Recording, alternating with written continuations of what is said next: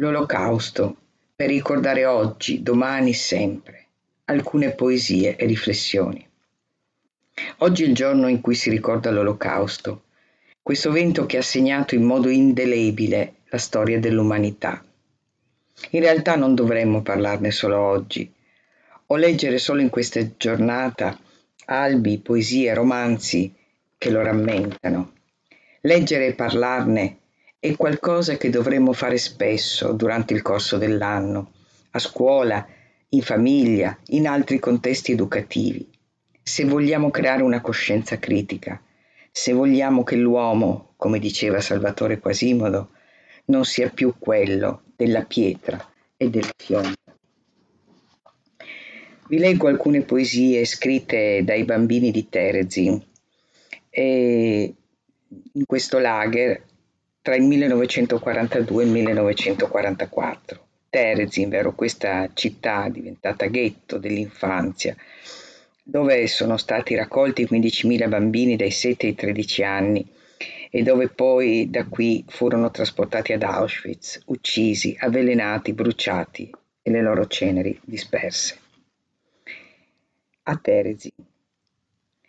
Appena qualcuno arriva qui, ogni cosa gli sembra strana. Come? Devo coricarmi per terra.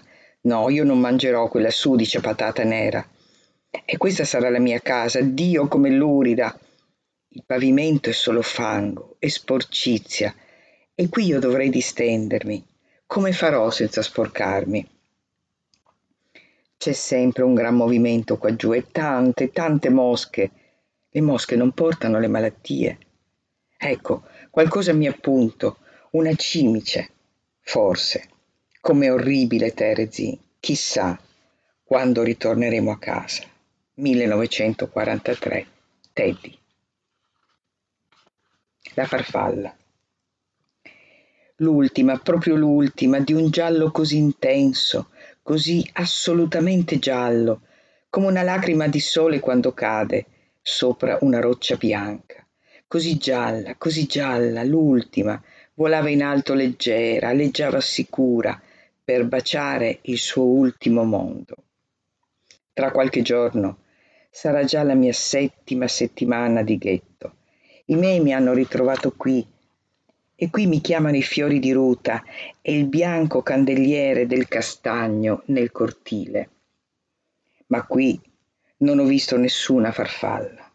Quella dell'altra volta fu l'ultima. Le farfalle non vivono nel ghetto.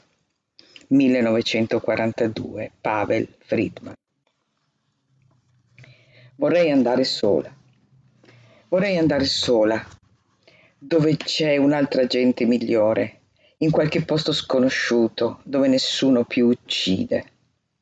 Ma forse ci andremo in tanti verso questo sogno, in mille forse, e perché non subito. Alena Sincova. E adesso chiudo con una poesia importante, Uomo del mio tempo. Sei ancora quello della pietra e della fionda, uomo del mio tempo. Eri nella carlinga con le ali maligne, le meridiane di morte.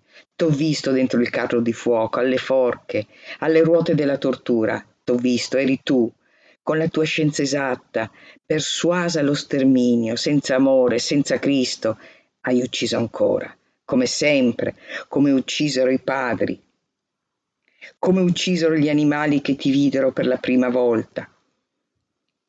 E questo sangue odora come nel giorno, quando il fratello disse all'altro fratello, andiamo ai campi. E quell'eco fredda, tenace, è giunta fino a te, dentro la tua giornata, Dimenticate, o oh figli, le nuvole di sangue salite dalla terra. Dimenticate i padri. Le loro tombe affondano nella cenere. Gli uccelli neri, il vento, coprono il loro cuore.